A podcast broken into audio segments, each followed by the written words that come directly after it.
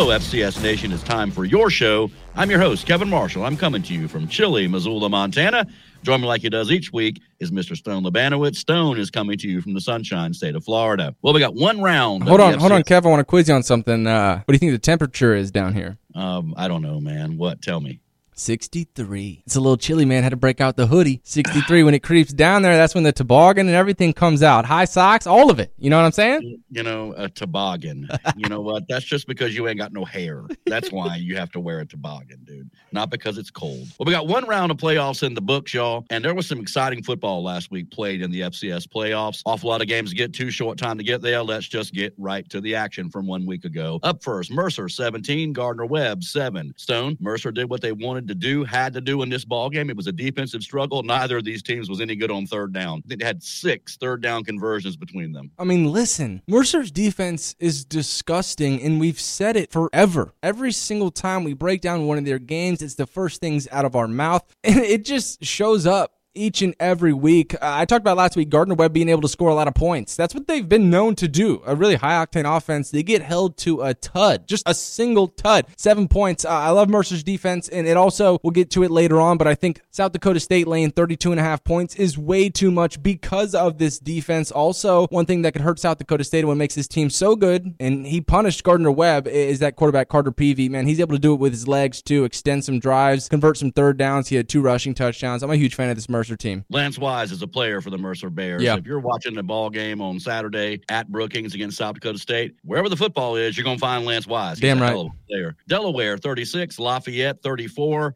It was chaos for quarterbacks for Lafayette in this one. Starting quarterback went out. Second quarterback was ineffective. Brought in the third quarterback. Lafayette jumped out to a huge lead in this ball game when they had a healthy quarterback, and Delaware really had no business winning this football game. Lafayette was a better football team, I think, especially offensively. Delaware's beat up at the quarterback position. I feel bad for Lafayette here because they played their guts out with some disadvantages in uh, athletic skill and size, and they were able to counter that. But that injury bug at a very inopportune time hurt the Lafayette Leopards a lot, and Delaware was able to come back and win 36 34. Man, I love every single thing that you just said. Uh, Delaware had no business winning this ball game, like none whatsoever. But I mean, it speaks to the experience on, that team and, and the belief they have in themselves to get it done, to get over the finish line. I do feel bad for Lafayette as well. Man, this game was even hard to follow. I wasn't able to lay eyes on this one. I did go back on ESPN Plus and watch it on demand. It was giving me a headache, even though I already knew the result. Uh, it was fun, like I said, to follow. Hey, but I will say this, Kev. Shout out to the Patriot League. Uh, between Lafayette and, and Holy Cross, they're looking good. Uh, they got them on the uppity up. Lafayette was a team that actually beat Holy Cross, and we were questioning whether or not Holy Cross got stubbed. Does Lafayette deserve to be in here? I think they showed us that they did deserve to be in the playoffs. I'm looking forward to see what they got next year. Just no depth yet. No depth for Lafayette, and that's why Delaware was able to come back to win. Sacramento State, 42. North Dakota, 35. A very, very, very disappointing end to the season for the North Dakota Fighting Hawks. Sac State, they did exactly what they wanted to do on offense in this one, Stone, when they wanted to do it, especially in the first half. Kaiden Bennett, where's this guy been all year? I mean, he was outstanding in that first half. Over 100 yards rushing in the first half. The Fighting Hawks got zero stops on defense in the first half. Sac State went up and down the field on them. And the second half was a little bit closer, but this is the Sac State team offensively we've been looking for for eight weeks, bro. Where the hell have you been, Kaiden Bennett? We we know they've had some awkward things going on in that locker room, some soul searching, trying to find out what their identity actually is. Kaiden Bennett was off to a rambling start early in the season, looking like the Sac State we've always known. Uh, big Stanford dub. That was all because of Kaiden Bennett. So this was a big win. I predicted Sac State to get that done. A little plus money. They were, uh, I think, underdogs by a field goal and the hook. This was just a really good offensive game from Sac State. There was no defense being played in this thing. 77 points combined. Southern Illinois, 35. Nicholls, nothing. This was just an absolute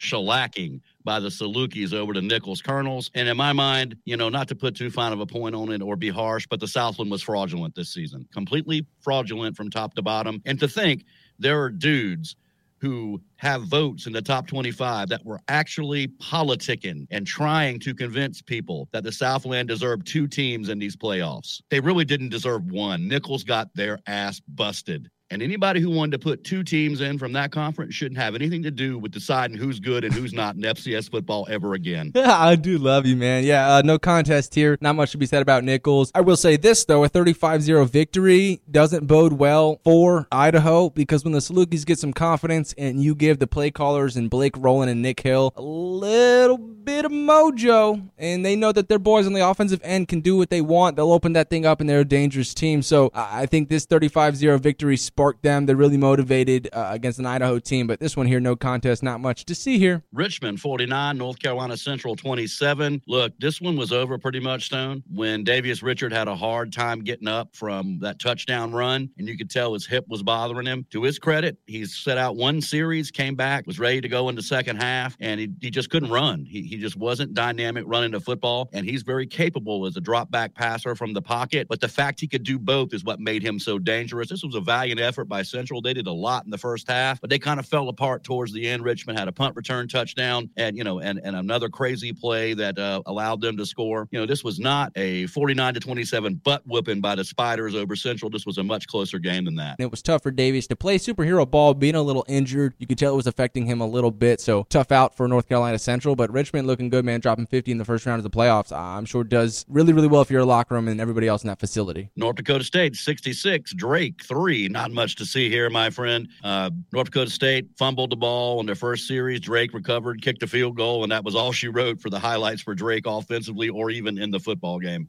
Man, we couldn't even predict 66 to 3. I think I went 55 to 7. Uh, Drake put the pigskin through the pipes, though. It was good to see. Yeah, find a little pay dirt there uh, in, in, the FCS playoffs, but uh, pretty embarrassing for Drake. Pretty embarrassing for the automatic qualifiers, I'd say, all around. But North Dakota State, another team, like I talked about with Southern Illinois, give them a little bit of confidence and, and things get a little dangerous. I have this team making a run to the semis. Uh, not a measuring stick, though. I think North Dakota State fans treated this game like a measuring stick, shouting out Cam Miller and his statistics. I mean, Kev, I, think you could have been behind center and beat a Drake team. Nothing really impressive. And I don't really know how you break down this tape. I think from the standpoint of correcting some of the mistakes you made yourself and some of the players did, whether it was the 11 on offense or defense, you can kind of iron those things out. But this tape was watched once and, and thrown right in the garbage. I can guarantee you that because they're gearing up for a uh, pretty damn good Montana State squad. So Drake game meant nothing to nobody. Chattanooga 24, Austin Peay 21. A valiant and signal victory, I think, for the Chattanooga Mocs. Didn't have starting quarterback. Freshman comes in, and look, it's not a bad deal, right? If your starting quarterback goes out and you have to start a young uh, freshman quarterback, if his first start was against Bama, which it was, right? So not going to be intimidated in Clarksville, Tennessee, after you've been down there and seen Nick Saban on the other sideline, I don't think. But Chattanooga, it was maybe a Pyrrhic victory in this way. They lost Jay Person, the Southern Conference Defensive Player of the Year. Probably won't be back this week when they go on the road to face Furman in the second round. So great victory, but I think it's probably the last one of the season for the Chattanooga Mocs. Yeah, tough to say because this game is really fun. I enjoyed watching this one. To be honest with you, it was probably the best game in the entire slate last weekend. I just think there was a lot to see. You watched Chattanooga jump out to a lead. Peay tied it up. Chat scored again. Chat scored again. 21 7, right? You have Peay questioning themselves. They've been such a hot team. How are they going to respond? Well, they definitely did. They ripped off 14 and tied this thing at 21. And obviously a heartbreaker at the end as it was approaching quadruple zeros. But I, I agree, it's tough. Uh, I don't even want to talk about it because, you know, there are parallels with like Florida State and Jordan Travis going down and a team having no hope. I've had this conversation all week long here on ESPN radio, and I don't want to do it with the Mocs right now. It's sad and yeah, tough matchup on the way. But Vegas gave them a little bit of respect. They're not underdogs by that many points, so if that team can rally together and figure it out, excited to see what they can do. But yeah, tough looks for the Mocs. You ever seen a play like that took place in the end zone down there, uh, where uh, quarterback overthrows guy, it's intercepted, he tries to run it out, and the same guy who the pass is intended for rips it out of his arms and carries it in for a touchdown. I, have never seen that before, never. And I've seen a lot of football. I've never seen that. Listen, I might have seen conceptually that kind of play before. I don't know the the young man who made the play. But what was so cool about it is he executed what he had made up in his mind. Like when he stripped that football, he put his hand in the turf to not let his knees touch, to not fall, and race to the end zone. Like he envisioned it and he executed it, and to pull something like that off is gangster. Youngstown State 40, Duquesne 7. Good warm up round here for the Penguins. They, you know, had a nice little crowd there in Youngstown for this one,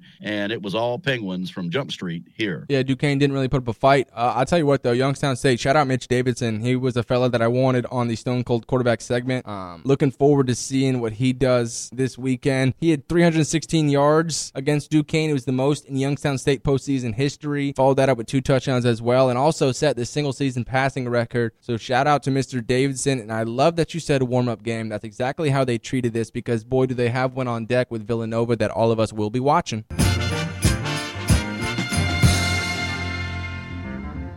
Thanks for sticking with us during the break. You were listening to FCS Nation on, of course, the Palmetto Radio Network. We do this each and every week. Personally, it's one of my favorites. This time, though, it's a round two edition, the FCS playoffs, where we open it up to the Twitter followers, the FCS Nation Radio round two mailbag, where I pepper Kevin Marshall and now Mr. Gene Clemens, who will be joining with questions from all over the country about all sorts of different teams, conferences, whatever it is. We got it, and we got the guys to answer the questions. What do you guys say we get rolling? Let's go. Yep. All right, first off, Kev, this one's coming at you. This one from Catamount Sports Forum. Will there be riots in the streets in Brookings when, he didn't say if, he said when Mercer wins the game on Saturday? I don't know about riots. Those people are just so nice. The most civil disobedience you would get there is they'd go around and push other people's trash cans into where they go. But uh, I don't see that happening. I'm as big of a Southern Conference homer as there is. Mercer's going to go up there and compete. And if they can be in it in the fourth quarter and maybe have a shot, I think that's all you can ask going out there playing that bunch who's that good. All right, this one coming at you, Gene. This one from Robbie McGrath at Robbie M underscore 57 on X, Twitter, whatever the hell you call it. Does Albany actually have a chance to make it to the semifinals, like some say? I don't think they have a chance to make it to the semifinals, but I'd love to see it. Um, I vote for chaos. Um, I think that chaos is always a good thing. I just think that their their path, while it's a great path, I think it's a great path. I think there's a there's a stumble in there waiting to happen. I don't know if they're ready for this level of of competition where they go from we're not even into the playoffs to I'm all the way into the semifinal. You usually see a team have to, you know, kind of make their way there. I agree, and I, I love that you threw out their path because I I think they do have a decent little path to make it on through.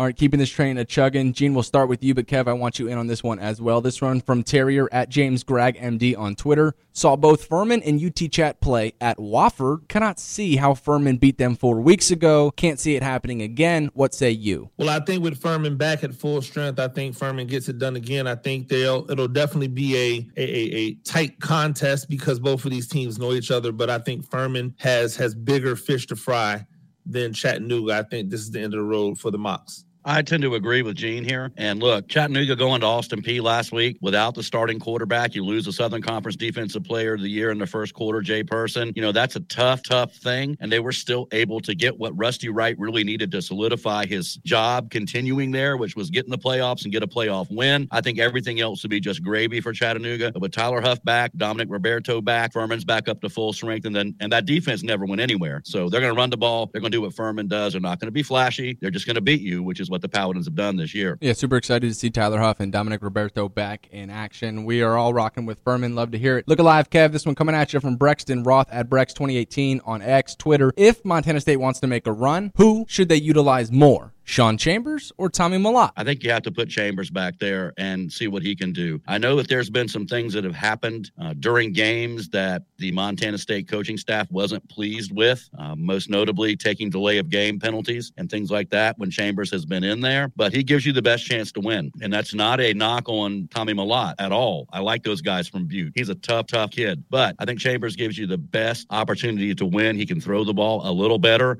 And against the Bison, Bobcats can have to complete some passes or else the Bison just going to stuff that box and it could be a long day for them in Bozeman. Gene, any thoughts here? Touchdown Tommy, to me, the the argument that I was talking about with NDSU last week with, with Cam Miller, he is the type of player that makes you think that you should have him out there because there's so much splash ability with him. But if you're trying to advance, you really need Chambers to step up and, and play to his full potential because I think that full potential is just better than Tommy's full potential. I hear you loud and clear. All right, this one, Cav, kind of a deep cut. That's why we're bringing you in here from SSN Charleston Southern. Just FCS playoff questions is what he asked when we opened up the mailbag. He said, if not, what are Charleston Southern in the web gonna do? He also added a crying emoji. Got any ideas for him? Pray. I mean, I just don't know what I don't know what those two uh, schools are to do. They're the last two standing in the Big South Conference. Unless something has radically changed, they're not to get in the SoCon. They're it's complete non-starters for both of them to be uh, even considered for admission. But the SoCon has a new commissioner, and are they going to play the CAA, MVFC, and Big Sky game, which is just to add teams to add teams so they can get five teams in the playoffs? That seems to be the way of the world these days, right? There aren't a lot of people who are doing it the way the SoCon does, nine teams and y'all play each other. I'm not sure where there's a fit for those two schools, and and I just I feel bad for Charleston Southern, and I feel bad for Gardner Webb. Gardner Webb loses uh, Tre Lamb, the head coach, to go to East Tennessee State, and you know they're both FCS programs. What does that tell you, y'all? East Tennessee State's a better job than Gardner Webb. Why? More money, more fans, and it's just a better league. That's why Tre Lamb went from Gardner Webb to Johnson City. All right, I love it. Well said. All right, I want both you guys to attack this one. Kev, we'll start with you. This one from Nick Davis at Idaho underscore Davis. Which team makes the most difficult road trip of this FCS round two? I think you just have to say Delaware does. I just don't see very many ways for Delaware to win that football game against Montana on Saturday. Not to give away the preview segment or the pick segment, I don't really think it matters who plays quarterback for Delaware. I think the Grizz are just a much better football team. Delaware uh, has not looked good, especially defensively lately, and they really had no business beating Lafayette last week. None. Uh, both top two quarterbacks for the Leopards. The first one injured his ankle. The second one was ineffective, so they brought in the third string guy, and he did some things, but they had no business beating Lafayette. They'll get beat in Missoula. I, I agree with them getting beat in Missoula. I think the toughest the toughest trip is is Mercer. It's Georgia. It's not very cold. Um, now you're going to travel across the country Yeah. and to some cold. Like that's that's tough. Coastal right. Carolina did it just uh, what was that, Gene? Uh, uh, one of their last, uh, the second to their last year in uh, FCS. They came here to Missoula. It was less than one degree. I know because I was here. I was at the game, and Coastal came out here and they whooped the Grizz. I, I remember that game. I think the difference is how both of those teams get the job done. I think that Coastal Carolina was probably a lot tougher, a lot more gritty than the way in which Mercer gets things done. I think a lot more finesse, a lot more suave to their game. I think that matters when you go out there into the into the great the great beyond. Right. And I didn't even really think about that because in my mind, and I hate to and I hate to say it, you know, because again, SoCon Homer, but you know, Mercer doesn't really have much better than a puncher's chance in that game against South Dakota State, I don't think. Delaware's coming in and they think they have a shot. Their fans think they have a shot. They're going to be in for a very rude awakening when 25,000 people are yelling at them at Washington Grizzly Stadium. I will not be yelling. I may be there. Haven't decided yet. It's either Bozeman, Missoula, or Moscow, Idaho. And either way is two mountain passes. And I'm a low country of South Carolina boy. That's two things I don't like to hear mountain and passes. So uh, I may just come down here to Washington Grizzly Stadium and watch the Blue Hens get beat. All right, let's hang out in Brookings for a little bit longer, boys. I want both you guys to answer this. Gene, you take the reins first. This one from Matt Mullins at Matt Mullins210 on Twitter. Who can beat the Jackrabbits? Straight up. the Jackrabbits can beat the Jackrabbits. I think I think there's complacency. I think there's arrogance. I think there's a lot of things that can beat that can beat a team that should just roll and and and beat everyone to their their championships. They're the only team that can get in their way. That and some type of catastrophic inj- injury. And I actually think it might take a couple catastrophic injuries um to beat them. They're just they're, they're just bigger, stronger, you know, more confident than than the the people that they're going to face. And as long as that confidence doesn't turn into arrogance, um, I think that they're going to roll through anyone. So if I said there was anyone going to beat them, it's probably going to be them. Um, self-inflicted wounds, mistakes, things that you don't normally see them do. I totally agree. I just don't see anybody lining up against that offensive line that, that the Jackrabbits have, those 605 Hogs, and being able to outbeat them, outmuscle them, and be able to keep them from running the football. And if you can't make them one dimensional and make them throw the football, uh, you're going to have a hard time beating the Jackrabbits, and nobody's been able to do that yet. Although I agree with both of you, I personally think 32 and a half points is too much. Mercer is one of the best defenses in the country. We we saw, I know it was early in the season, but we saw the Bobcats of Montana State kind of buckle down and make that a low scoring affair. Do you guys think 32 and a half points is too much, Gene? Always, anytime you've got a second round game um, versus a viable team, I always think that 30 plus points is too much. You got to just think about the game.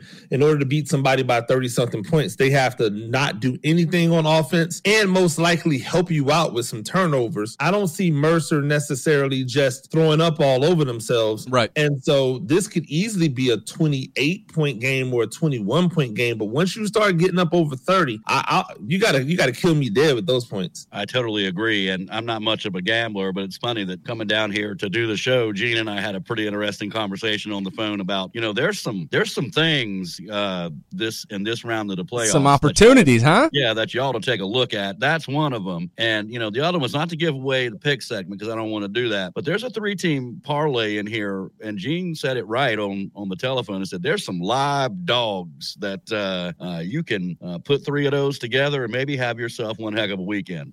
I absolutely love it. All right, coming at you here, Gene. This one, Arnold Lenoris Davis Jr. at a Lenoris Davis on Twitter. Would you like to see the one AA HBCU conference champion in the FCS playoffs again? Um, I don't like that voice inflection that you that you put into their stone when you try to kind of go up in it like, eh? um, I would actually like to see both of the HBCU conference championships back in the FCS playoffs because I just think that it's a more um, viable representation of of the entire landscape. And I think that if you actually pay them the respect that they deserve and not just send them to get slaughtered by whoever the the the, the top you know teams are, you might actually see some competitive things. I would love to get a South Dakota State down in in Florida A and M with fifty and sixty thousand thousand in a stadium just to see what that's like. I think that some of these people are fooling themselves and thinking that they'll just roll into some of these big time HBCU programs and just steamrolling them when they have it going and they're playing at that same level. So I would love for that to be a, a, a reality, but the, the truth is, is that the dollar talks and you know the the celebration bowl brings in a lot more money than the FCS playoffs does for those teams, and you, you can't be mad at them because a lot of those a lot of those schools are cash strapped as it goes. I agree, and I, I've never begrudged any of those schools doing their own thing for that reason. You know, there's there's money involved. Well, go get them bags. You know, go get them bags. And I don't blame them for not being in the playoffs. Wish they were. I wish the Ivy League would participate too. But you know, I also wish that I don't. Know, uh, that Gal Gadot called me. You know, and uh, and asked me to leave my wife and us to start dating. It don't mean those things are going to happen though. All right, Casey Everett has a question for you, Kev. I think you're most fit to answer this one. I'm excited to hear what you have to say at NAU Podcast on Twitter. Who would you like to see as the new NAU head coach? I got two names, and they both have double B's in them. Uh, I'd like to see uh, Bruce Barnum from Portland State uh, try to get that job. He does what he does at Portland State, and it's amazing that they're somewhat competitive at all with the things he has to do there to get them to even be competitive. And maybe also Beau Baldwin, who is uh, you know was let go by Arizona State as the offensive coordinator. He had his play calling duties taken away from him in, in like the first or uh, the first four weeks of the season. So you know the bloom is off the rose there a little bit. He wasn't able to turn Cal Poly around as quickly as people thought he was. But you're going into Flagstaff, and that is not a team that is devoid of talent. They went five and three in the Big Sky this season. Uh, beat Montana. You know, we're in a lot of ball games. So maybe one of those two guys, Bruce Barnum or Beau Baldwin. All right, really well done there, Kev. Uh, a lot of people looking for that answer. I think those are two really viable guys, good options to take a peek at. All right, Gene, coming at you. JDeck, hashtag defend the dome on X and Twitter. How many Missouri Valley Football Conference teams survive to the quarterfinals? I think three survives. I think there's a potential for four. And if four does survive, then like like Kevin mentioned earlier, then there's a tasty three pick parlay that probably hit, and we're all going to be celebrating on Saturday night. All right, we'll get to what that is a little later on in the show. Let's hang out in the valley though. This one coming at both of you guys, and I'll chime in as well. The rabbit hole at Run Rabbits One on Twitter. Youngstown or SIU? Higher likelihood of winning this weekend. Both touchdown underdogs. I think Southern Illinois, my friend, because the defense for the Salukis, we've talked about it all year, is legit, and Idaho's pretty young on the offensive line, so we'll see. But you know that that bunch can slow you down running the football, and if they can make Gevani McCoy have to be a drop back passer, you got those ball hawks in that secondary. Yeah, that is not a good combination for the Idaho Vandals. If that if that's how that game plays out, I, I agree. I agree wholeheartedly. I think that they have the ability to make it uglier into the fourth quarter and give themselves a chance to steal it in the end. Um, more than more than Youngstown. I think Youngstown is playing with house house money at this point. Yeah, I think another angle to look at this, this question, to be honest, from is the weather, right? I mean, it'll be cold in that Youngstown State game in Villanova, and, and then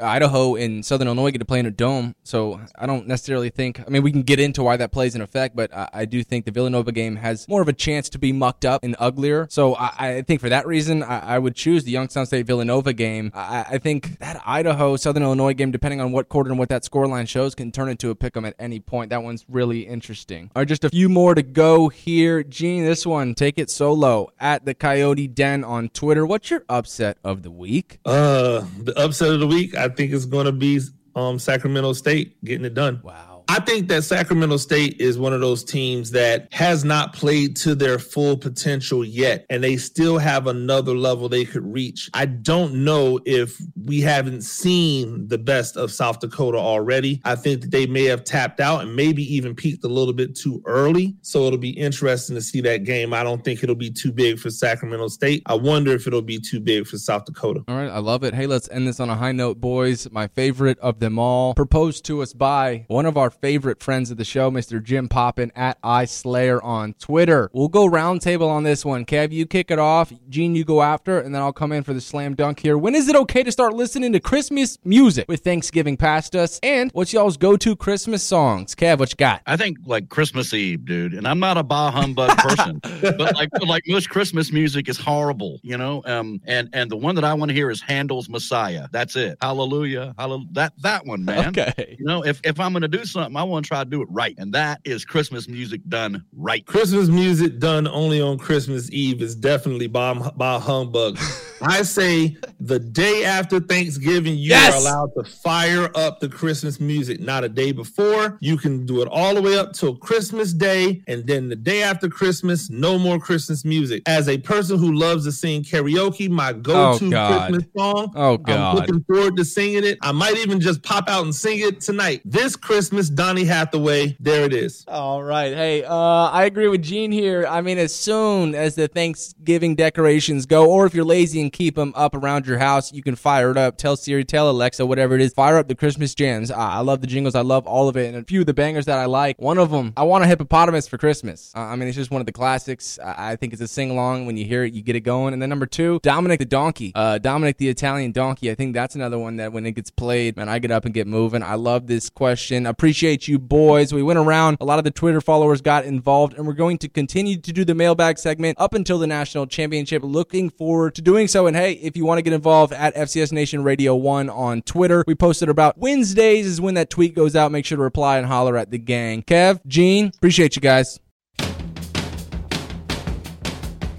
And we're back. You're listening to FCS Nation on the Palmetto Radio Network. I want to thank Gene Clemens for being here for the mailbag segment. Gene always brings something good to the table. Let's take a quick trip around FCS Nation and preview the second round playoff games taking place this week. Up first, Mercer's at number one, South Dakota State. This right here is what you call the good old fashioned war of attrition. I talked about it in the mailbag segment. Yourself, Gene Clemens, you spoke about it as well. I think 32 and a half points, which is what South Dakota State is laying, is way too much solely based off of this Mercer defense. You already brought up Mr. Lance Wise Jr. He's a savage on the back end, not something who's going to wow you on the screen. He He's not that big. He's maybe 5'10, but this kid can play some ball. He can cover pretty much any skill player South Dakota State has. The thing for me is Carter Peevy because South Dakota State's going to get out to a lead at some point early in this game. Can they respond is what we'll all be waiting and watching for. And if they can respond and start to make South Dakota State question themselves, things could get interesting because this Mercer defense will try to hang on for as long as they can. And I think they will for the, the early portion of the game. I'll talk for hours uh, about this Mercer defense. I think they're so talented. They're also pretty big up front, and I think they'll give the Hogs some problems. I know I'm kind of talking a lot about Mercer, and we really should be talking about the title favorites in South Dakota State, but they're expected to win, right? They're 32 and a half point favorites. I do think they win by double digits. I just don't know if it's 32. I'm excited to watch this one, Kev. There's one weakness for this South Dakota State football team, and the defensive line's outstanding for them. It really is, but they don't get home a lot right? When you look up, you know,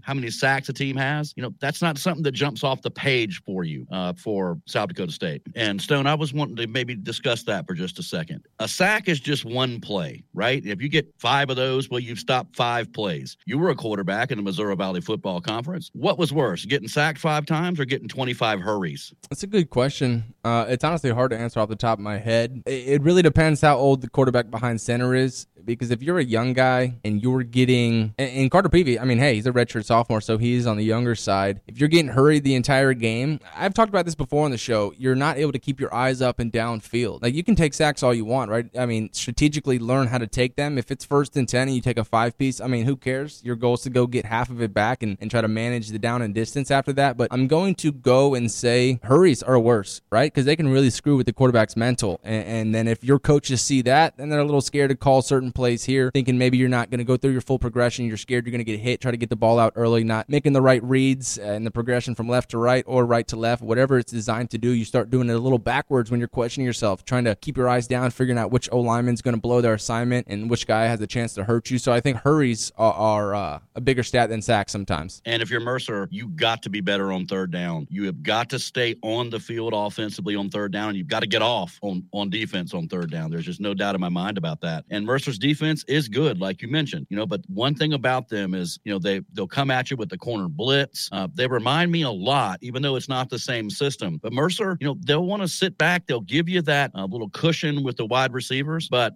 look, and I know that the South Dakota State people really love the Janke twins. They really do, and they've been fine players for them. But the SoCon's got some cornerbacks. Stone. They've got some receivers. This is a league that you have a couple teams that throw the ball 50 times a game every week, right? I don't think Mercer's DB is going to go out there to Brookings and be intimidated by who the receivers are for South Dakota State. Big tight end across the middle, maybe, but I think Mercer is going to try to just say, look, we're going to load the box and Mark and the Janke twins, you're going to have to beat us throwing the ball down the field. If I was a defensive coordinator, Joel Taylor, that's what I'd do. I tell you right now, I'd make Gronowski and the Janke twins beat me and not Isaiah Davis. Delaware is at number two. Montana supposed to be maybe a snowy, snowy evening here in Missoula. Delaware, come across the country. You won a game you probably ought not to have won last week at home against Lafayette. Big announcement this week. Look, I, I don't particularly care to cover that. Uh, Delaware's FCS right now, and what happens after this game, I won't care about them anymore. You know, whatever. They're coming here to Missoula to take on Montana. I, I think I have you know, uh, a prediction on this one, and Delaware's not going to like it. I think Montana blouses their boots, bro. I'll call this one the FCS Nation Radio Special, or let alone the FCS Nation Special, because I think all of us collectively are rooting for an ass kicking here. Delaware making that trip up to the Conference USA of the FBS, and we want Montana just to lay the law down, embarrass them in front of their home fans. And I want that narrative to start, right? How are you going to make the jump to the FBS if you can't even beat teams in the FCS? And I kind of want to point the finger and laugh. Although, you know, I'm somewhat happy for Delaware right? Money talks, and they'll be able to recruit some better players. But I think Montana lays it on them right here. They've just got too much confidence right now. Clifton McDowell is in his bag, and I'm not talking about just in his bag. He's deep in his duffel. He's going to be able to run, throw, whatever it is. He's going to find pay dirt with his arm and legs. I'm excited for the Montana beatdown this week, Kev. And I think it's coming. And look, the Grizz have done a lot of things. And one of the things, uh, a guy whose opinion who I really respect, he won a national championship playing for Montana. He said a lot of times Montana has had great players in a couple of positions. That happens a lot. But this year they've got really good players in a whole lot of positions. And I think that's what Bobby Hauck would rather have. And he's got a good defense. Offense is doing what they should do, what they were looking for early in the season. You plug in Clifton McDowell, and all of a sudden you can do it. This is a different team than it was earlier in the year. This is a very, very good Montana Grizzly football team, and they're going to show it at Washington Grizzly Stadium on Saturday night. Sacramento State's at number three, South Dakota.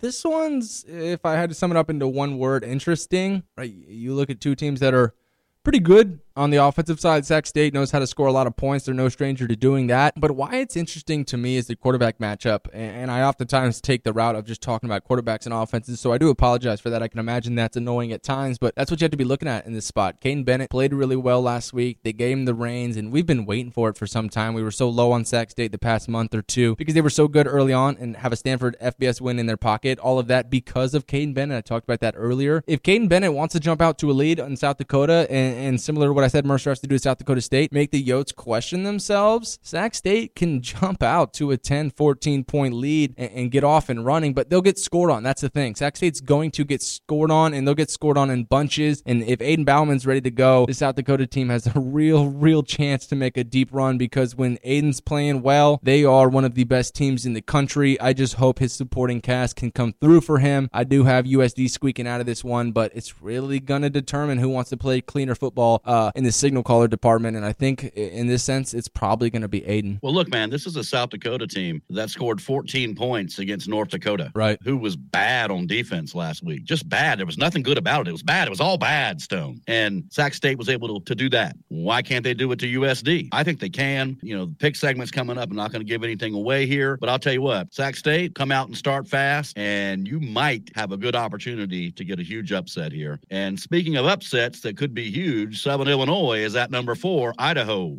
God, I, I, love this matchup. I, I could talk about it at nauseum. This is skill on skill on skill on skill. Who can hold up up front the longest is going to win this ball game and is going to be the difference. Truly, offensive line, defensive line, whatever team can play better football, run better games, get some sacks, dial up some exotic pressures when the other team doesn't expect it, that's going to win the game because both of these teams can score anyway and at any time. And that's what I'm excited for. And, they'll score in similar ways too. They both will take their shots down the field. They both have quarterbacks who can get moving, be elusive, and, and move the chains on downs like third and eight that most teams aren't able to do that. Gevani McCoy versus Nick Baker, that's a popcorn matchup in itself. And I think Hayden Hatten and Anthony Woods and some of the other guys that Idaho has, the toughest matchup I think they've had all year from a defensive secondary standpoint, guys who are going to cover them. This game is going to be awesome. There's a reason they put it on ESPN2. I'm freaking stoked. I will say this though. Oftentimes coaches will talk about turnover battles. Whoever wins the turnover battles wins the game. Here's where I'm going with this one. Deep cut here. Whoever gives up the least amount of sacks wins this game. That's what I'm going with here because I think if you can put Idaho or if Idaho can put Southern Illinois in third and 10 and create a sack or a second and three and create a sack and make it third and long and just make it awkward for the other team, right? We talked about, you asked me, and this question's pretty prevalent for this game quarterback hurries and sacks. How's it going to play into it? I, I think whoever can make the other quarterback rush and think a little more than the other is going to end up turning the ball over and costing his team a victory. Uh, I'm so excited for this one. Uh, in my bracket, I picked Idaho to make a run uh, to the semifinals against South Dakota State. I'm starting to question that now. Uh, Vegas in the books put Idaho out there laying seven points. I think that may be too much. I think Southern Illinois has a real chance here because they're better up front defensively, and they'll give Gevani a hard time. I, I tell you what, Kev, I'm stoked for this one. Stone, you led that offensive unit for the Salukis not all that long ago. What is it about that offense when they can average four and a half or five yards a carry that makes them so much better? When they've done that, they've won this year. When they've averaged four yards or less, they've lost. You get this the feeling that Nick Hill was a former quarterback, is this swashbuckler, you know, wants to throw it 45, 50 times, but he doesn't, does he? He wants to use the run to set up the pass and get those explosive plays that you always talk about.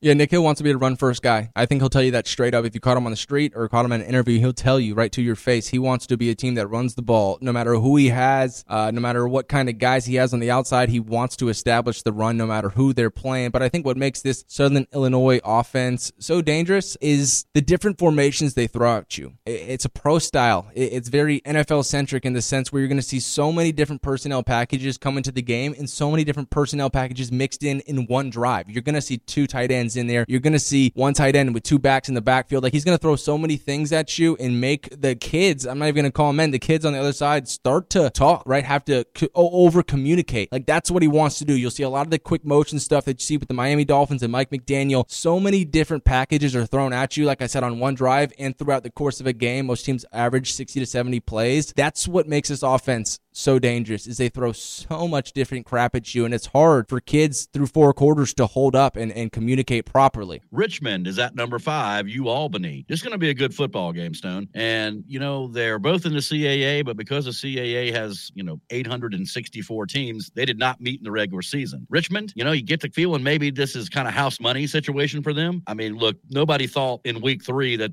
they would have played last week much less still be playing this week. So good on the Spiders for that. We have a fine affiliate there, ESPN Richmond. Thanks to all the guys there for running the show each week during the football season there. And you, Albany, Stone, you know, I never get tired of being right, dude. And I know you don't either. Never. We've been on the Great Dane since week one. And I don't see any reason to get off that train. Defense is outstanding, and the quarterback play has been extremely good too. They got some dudes. Richmond, if you can go to U Albany and win this football game, that's a pretty impressive thing. This is a very good all around U Albany team. But the defense, that front seven is just great. There's so many different ways this game can go, but I do think when it's all said and done, Albany will win this game in the fourth quarter because of that defense. There's going to be an interception, a caused fumble, something to kind of give the Danes the opportunity to milk that clock and get away by the hair on their chinny chin chin. I'm excited for this one as well. I'm typically an offensive guy, but there are some really good defenses in the slate this weekend that I'm I'm excited to see, learn about some of the players, and kind of pay a, little more attention than I have to some of the schemes and games they're running and a lot of the things they do on the back end. And, and the Danes are going to mix it up and, and, give Richmond some trouble. Talking about going on the road and giving somebody some trouble, North Dakota State is at the number six seed Montana State. I have a bad feeling about this one for the Bobcat Stone. I really, really do. I got a bad feeling about this one, Bob. Uh, you know, I, I, I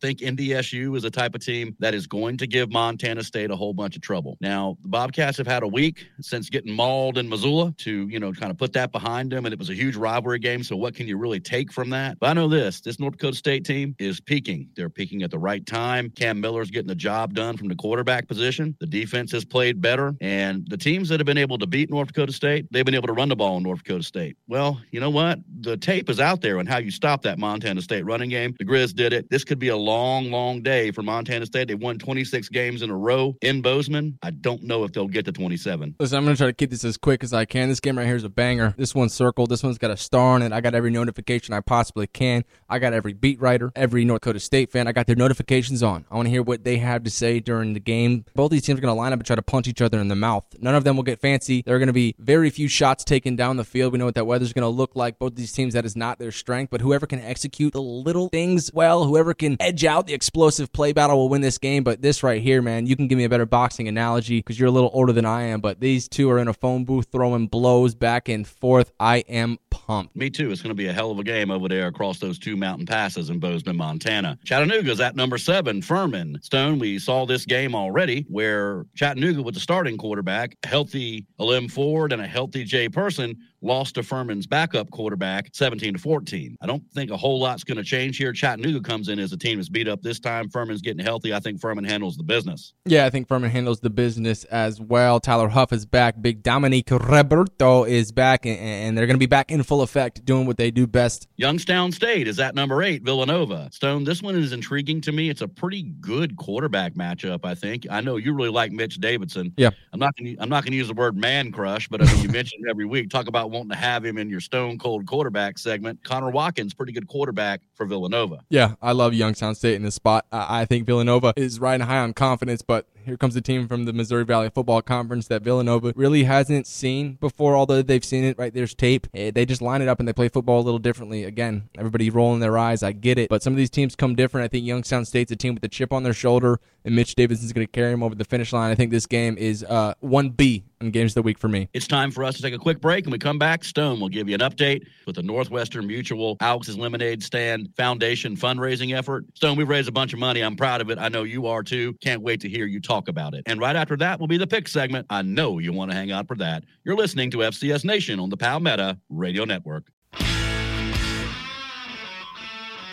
Thanks for sticking with us during the break. You were listening to FCS Nation on the Palmetto Radio Network. Guys, I'm so excited to be doing this right now. I want to throw a bunch of different information out to you guys about our initiative that we have going with the Alex Lemonade Stand Foundation and, of course, Northwestern Mutual. Wanted to update you on the standings, how much money's been raised, all of the good things. I especially want to highlight the players that we have involved. So let's jump right into that. First, with the athletes that we have highlighted, that I have interviewed, that are the face of this partnership and that are leading the way to raising funds and awareness for getting rid of childhood cancer and putting an end, stomping it out, etc., etc. Let's go down this list, guys. Shout out to Brian Williams, a member of the South Dakota State Jackrabbits football team. You can find him on the defensive line, wreaking havoc each and every week. Also, shout out to Efton Chism out of Eastern Washington, the star wide receiver. Efton has been phenomenal this year's team. Unfortunately, did not make it into the playoffs, but he's a showstopper and he's still got another year left in the tank. So excited to see what Efton has in store for everybody. Shout out Aidan Bouman, the three seed in the FCS playoffs, the signal caller for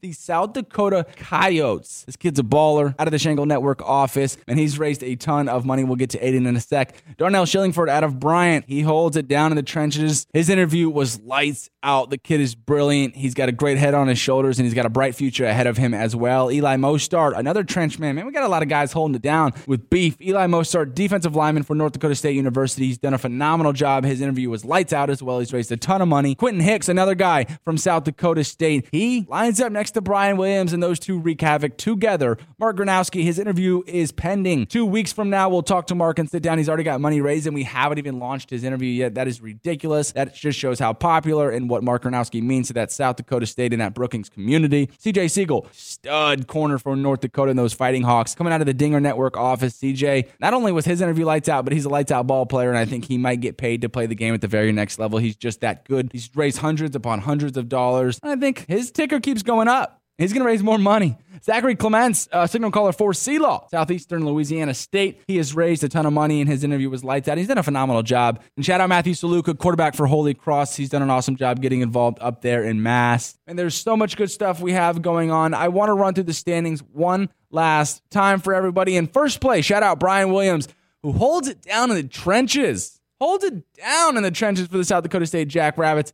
He's gotten $3,705 raised. That is the most by any of our athletes so far. Coming in at number two, Efton Chism, the star wide receiver for the Eastern Washington team. He, coming out of the Hanser Network office, has raised $3,145. Shout out to everybody up in Cheney, Washington, and around the country who has donated to Efton. Efton is a stud. And in third place, Aidan Bouman, $1,482 raised. That is the signal caller for the three seed South Dakota Coyotes. Darnell Shillingford from the Bryant football team coming out of the Miller Network offense. He was awesome. That kid is brilliant. Eli Mostaert holding down in the trenches for North Dakota State. Those Bison. Bison got a big one on deck against Montana State, taking it to Bozeman as well. Typically, you don't see a North Dakota State team making a road trip in round two, but here we are, and Eli Mostaert is a big part of that. Eli, $725 raised. That, of course, coming out of the Dinger Network office. Shout out Derek Dinger, friend of the show. Quentin Hicks, another trenchman alongside Brian Williams from South Dakota State. Him out of the Shankle Network office. He was also an intern along with Brian in that office that Chris Schenkel is the managing director of. Quinn, $658 has been raised. Mark Gronowski, folks, please stay tuned. His interview will be coming up in a few weeks. I'm excited. Everybody knows who Mark is. We'll have Mark on the show in just a few weeks, so stay tuned for that. Or hit me up if you got any questions ahead of that. CJ Siegel, another star player up in the Dakotas. He plays for the Fighting Hawks. Got eliminated last week, but boy was CJ phenomenal. Coming out of the Dinger Network office, $600 has been raised. He was one of the most fun interviews that I've done in a very, very long time. Shout out Zachary Clement, the quarterback for Southeastern Louisiana State. C Law, coming out of the Habits Network office, uh, $325 has been raised. And shout out Matthew Sluka at a Holy Cross as well. $250 has been raised. Man, I tell you what, this initiative has been a blast. Myself, Kevin Marshall, we are blessed to even be a part of it. And we're blessed at FCS Nation for wanting to be involved and getting involved and contributing as much as they have. You see the Lemon Top Challenge all over Twitter right now. You can go to our page, you'll see guys and gals with lemons on their heads uh, participating in that, help raising the money. We've gotten FCS Nation involved, especially the ones up there in Brookings, South Dakota, or anybody in South Dakota who roots for the Jacks. Man, they've been getting involved. Here are the rules, and here's how to participate. Balance a lemon on your head. Snap a picture, uh, preferably a selfie. It doesn't matter though. You can have someone take a picture of you if you want to do it with the group, but post it to your Twitter, your LinkedIn, Facebook, or Instagram. Does not matter. Any platform works for us tag Alex's Lemonade Stand and its foundation, which is on Twitter at Alex's Lemonade. Tag Northwestern Mutual at NM underscore financial and tag whatever school you want to get credit. Of course, they must be participating. They must be in our list. When all of this is done and all of this is executed, Northwestern Mutual will donate $10 to the FCS fundraiser for every person who takes the challenge and posts it to their feed. Of course, the tags must be included.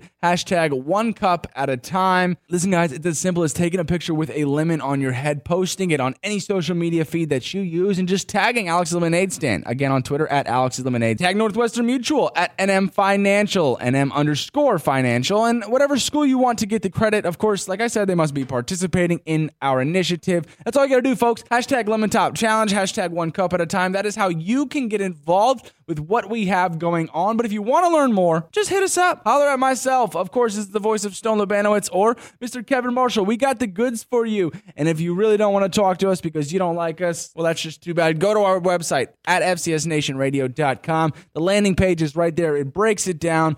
And I want to give a shout out to the Jackrabbit Illustrated boys, the guys who are dedicated to covering the Jackrabbits of South Dakota State University. They provide news, analysis for all of the games, recruiting updates as well, and just general Jack info. What they did was something special in regards to this initiative. This is a tweet from at Captain Jacks, a member of the Illustrated Squad. Dear Cubbies in Brookings, Cubbies Sports Bar and Grill up there in Brookings, South Dakota. Please bring back Italian nachos. This, of course, I'm reading from the Twitter app. For every retweet in quote, quote tweet this gets, we will donate $4 to fight childhood cancer. If Cubbies brings back Italian nachos, that means another 200 total to the cause. They tagged Alex's lemonadestand.org slash my page, which links to Brian Williams, who, like I said, has raised over $3,705 right now. Folks, you want to know how many retweets they got? Yeah, that would be 156. You want to know how many quote tweets they've got? Yeah, that's 22. How many views has this gotten? 60 1,000 views on this tweet alone. Those boys want the Italian nachos back at Cubbies. Man, listen, this is the qualifier that they laid out for everybody. Donations will increase up to 100 total retweets and quote tweets. We will run this through the Saturday before the FCS National Championship game, and people have been coming in off the walls trying to donate money, trying to get involved. These guys have been awesome. They've gotten Brian Williams jacked all the way up there, and they've gotten Jackrabbit fans just super excited about this initiative. So, one more time, shout out to the Jackrabbit Illustrated boys for participating and getting involved and enjoying this as much as myself and Kevin Marshall have. I just wanted to give FCS Nation an update on the standings, our feelings toward everything, and of course, trying to get you guys to participate and get involved with it as well.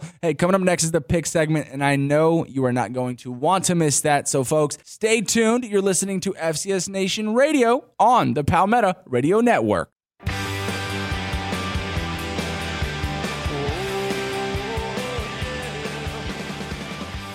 Thanks for hanging with us during the break. You're listening to FCS Nation on the Palmetto Radio Network's now time for my favorite time of the week and Stone Lebanowitz's favorite time of the week. You got it, folks. It's the pick segment. Up first, Mercer is at number one, South Dakota State. Yeah, obviously, I'm going with the South Dakota State Jackrabbits here. I've said all show long, I think this Mercer defense stands stout for uh, as much time as they possibly can before the dam breaks. Uh, I got a final result here of 31 17. I think this game's awkward at times. I think Mercer's going to raise some people's eyebrows, so I'm excited, but I think 31 17, this one finishes the way of the Jacks. I agree with you, Stone and I believe that all those people who think this game will not be competitive at all are incorrect. And you and I may be the only people who believe it will be, and that's fine. I don't, I don't mind that. Uh, I think the Bears hang around a long time in this one, but the Jackrabbits are the number one seed for a reason. You got to take number one South Dakota State at home over Mercer, 34-17. The Delaware Fighting Blue Hens are at number two Montana. Yeah, I'm rocking with the Grizz here big time. I talked about it earlier. I think this is the FCS Nation special. I think the entirety of the FCS is just waiting for the Grizz to beat up on the Blue Hens so we can point and laugh and say, hey, good luck in the FBS, good luck in the Conference USA. You can't even handle us, but you're moving on up, forking over the cash. We get it. I think 38 20 this game finishes, and uh, the Grizz are rocking and rolling and having a party in Missoula, baby. Blue Hens trek all the way from Newark to my neck of the woods in Missoula. I don't think they're going to enjoy the trip very much, though. Uh, I don't believe it really matters who's playing quarterback for Delaware because their defense will have no answer for Clifton McDowell, Junior Bergen, and Eli Gillman and company for Montana. So take the number two seed Grizz at home at Washington Grizzly Stadium, 38 10. Sacramento State is at number three seed, South Dakota. I have this one going the way of the Yotes, 42 35. No field goals, none of that stuff, just straight touchdowns back and forth. And whoever can get the stop the latest gets this thing done. Go Yotes. Stone, this one has me thinking. And, you know, normally that's an issue for me because I have a thinking problem, right? but this time I'm not so sure I'm wrong. Uh, Hornets quarterback Kaiden Bennett, he was a difference maker last week in a dome in a Dakota. I believe he will be again. This is my upset special of the week. Take Sacramento State to upset number three, South Dakota in Vermillion. Hornets win 28 27. Hey, listen, Kev, I think that's something that's worthy of putting some stock into the fact that Kaiden Bennett is playing in a dome. The guy loves to chuck it, the guy loves to move around and extend plays, get outside the hashes, and he's one of the best scramble drill quarterbacks we have in the entire country. So I think there's something to be said about Kaiden Bennett and the Sac State team playing in a dome back to back weeks. They'll be really happy about that, obviously coming from the West Coast. So I think that plays into this for all you guys who are really bullish on, on South Dakota, beware. Southern Illinois is at number four. Idaho. This one is tough game to pick. Stone Lebanowitz. I I don't really know what to do here. Um, I really don't know what to do here, and it's not because I don't know who to pick. It, it's just I have Idaho going to the semifinals and taking on South Dakota State in my bracket that I put out a couple weeks ago. But the more and more that the week has gone on, I, I lean the way of Southern Illinois. The sports books have opened this thing up. Idaho's laying a touchdown. I think that's too much for me, and it, it's got me excited about Southern Illinois. I think they let their kahunas hang a little bit, take certain shots down the field, and the matchup is just too tasty. Listen, truthfully, I think this game is wire to wire. I think this game's tied at halftime. Maybe there's a three point margin either side at halftime. But the final score here is 35 30. I'm not picking a side, Kev. I'm not doing it. Southern Illinois can win at 35 30, or Idaho can win at 35 30. I really, I'm just going to stand on the sidelines here. I'm, I'm not willing to put my neck out there. Sorry. Stone, you should get off the fence, man, because it's creasing your butt.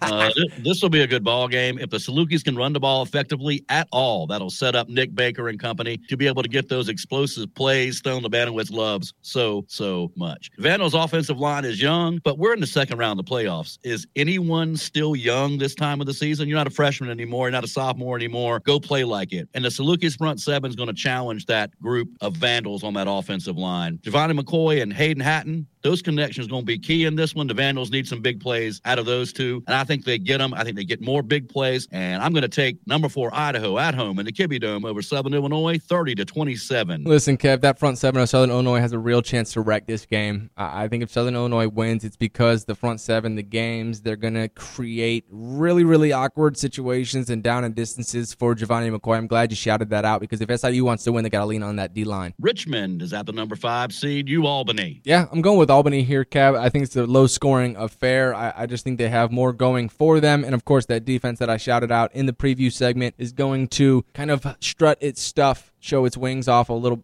Well, they're a dog. They don't really have wings. They're going to, what does a dog do? It goes woof, Stone. They're going to woof. That defense is going to woof their ass off here in a win 24 20. Get it done, Danes. What does a cow do, Stone? Moo.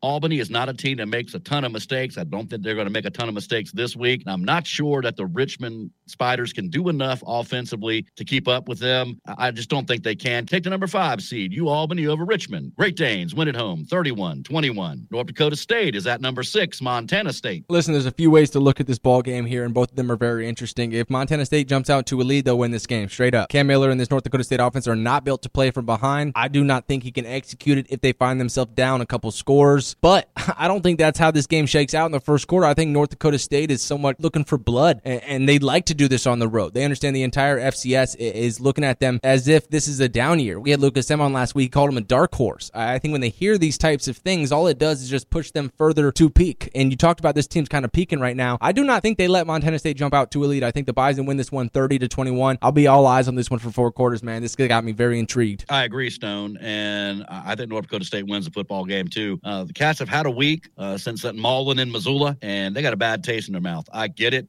they're going to press a little bit, try to show early what happened against Montana ain't who we are. Well, you know what? The Bison, they've really got their scat in a pile lately. There's no doubt about that. And the passing game for the Bobcats is going to have to do enough to keep the Bison honest on defense. Uh, and, and to be frank with you, Stone, whether that can happen or not, I think that depends upon who gets the most snaps at quarterback for the Bobcats. I don't think it'll be the guy who should get them. And that's why I'm going to say take North Dakota State on the road over number six, Montana State. Bison win on the road 34 20. 28. Chattanooga is at number seven, Furman. I like Furman here. They're favored by a touchdown. I think they win by a touchdown. Looking for a push here. Uh, Furman 27 20. Uh, Tyler Huff, Dominic Roberto back in the lineup, and that'll be all the difference they need. I agree. Roberto, Huff, good Paladin defense leads to a Paladin victory. Take number seven, Furman, over Chattanooga in Greenville, 30 to 13. Youngstown State is at number eight, Villanova. Drum roll, please.